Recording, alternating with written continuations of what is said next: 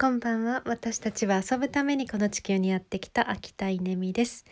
えー、っと4月も20日になるとですね、えー、昔の友人のあの投稿にですね新入社員研修が一段落したとかですね、まあ、そういう投稿がちらほら見られてああ懐かしいなって私も研修会社を経営していたのでこの時期は本当に本当に本当に忙しい時期で、えー、毎日毎日いくつもの現場がこう同時に進行しているようなことがあったなーっていうことを思い出してました。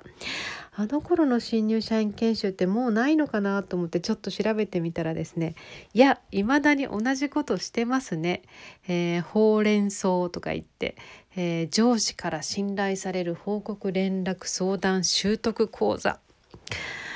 なるほどね。全く変わってない題目なので、えー、きっと講師の方も毎年同じことを言ってるんだろうなというですね。まあそういうのが行われてるんだなっていうことを見たりとか。あと学校に行くとですね今日はあの数学のクラスをまた見学させてもらったんですけどいや随分とクラスは変わってますね。本当に先生たちこう探究型っていうかあの生徒と対話しながら進める授業っていうのが、まあ、普通になってきてるんだなと思って授業が変わってるなっていうふうに思ったり、えー、とはいえ職員室にいるとですねなんかすごい うんなんか生徒指導の話でこんな話がありましたね。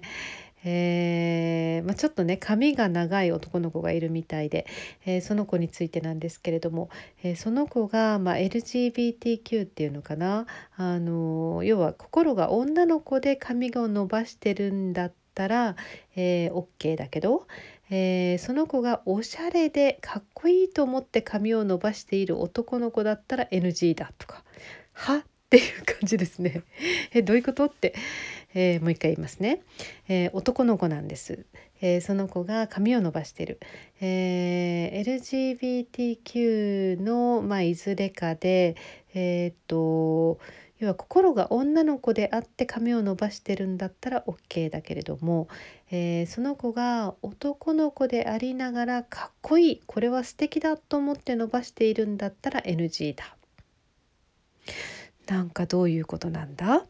うんっていうようなあの話、まあ、多様性をなんかあの尊重してるんだかしてないんだかみたいな話、えー、まあ、そんなことがあの討論されていたりとかなるほどカオスだなと思ったり、えー、しました。まあ、そんなこんながありながら今日はえー、っと明日私熱海に行っておばさんの、えー、看取りのいろんな手続きをするんですけどその前日で今日、えー、生きがい研究員の生きがいワークショップがあって、えー、綾乃ちゃんに登場していただいてまあターミナルの話をしていただいたんですよね。まあ、そんな中で人は生きたようにしか死ねないんですとか人は一人では死ねないんですとか、えー、なんかすごくぐさぐさとこうね心に突き刺さるようなメッセージをもらって、えー、ターミナルを考えるまあ私は今目前に迫ってますけれども、まあ、そういう経験っていうのも大事だなと思ったり、えー、とかとかとか、まあ、いろんなことがあります本当に。あの一気にですねいろんなことをまああのー、今押し寄せてきてる感じですけれども、えー、まあ、どれもこれも私たちは遊ぶためにこの地球にやってきた、まあ、そのイベントの一つだと思って、えー、しっかりと受け止めていきたいと思います。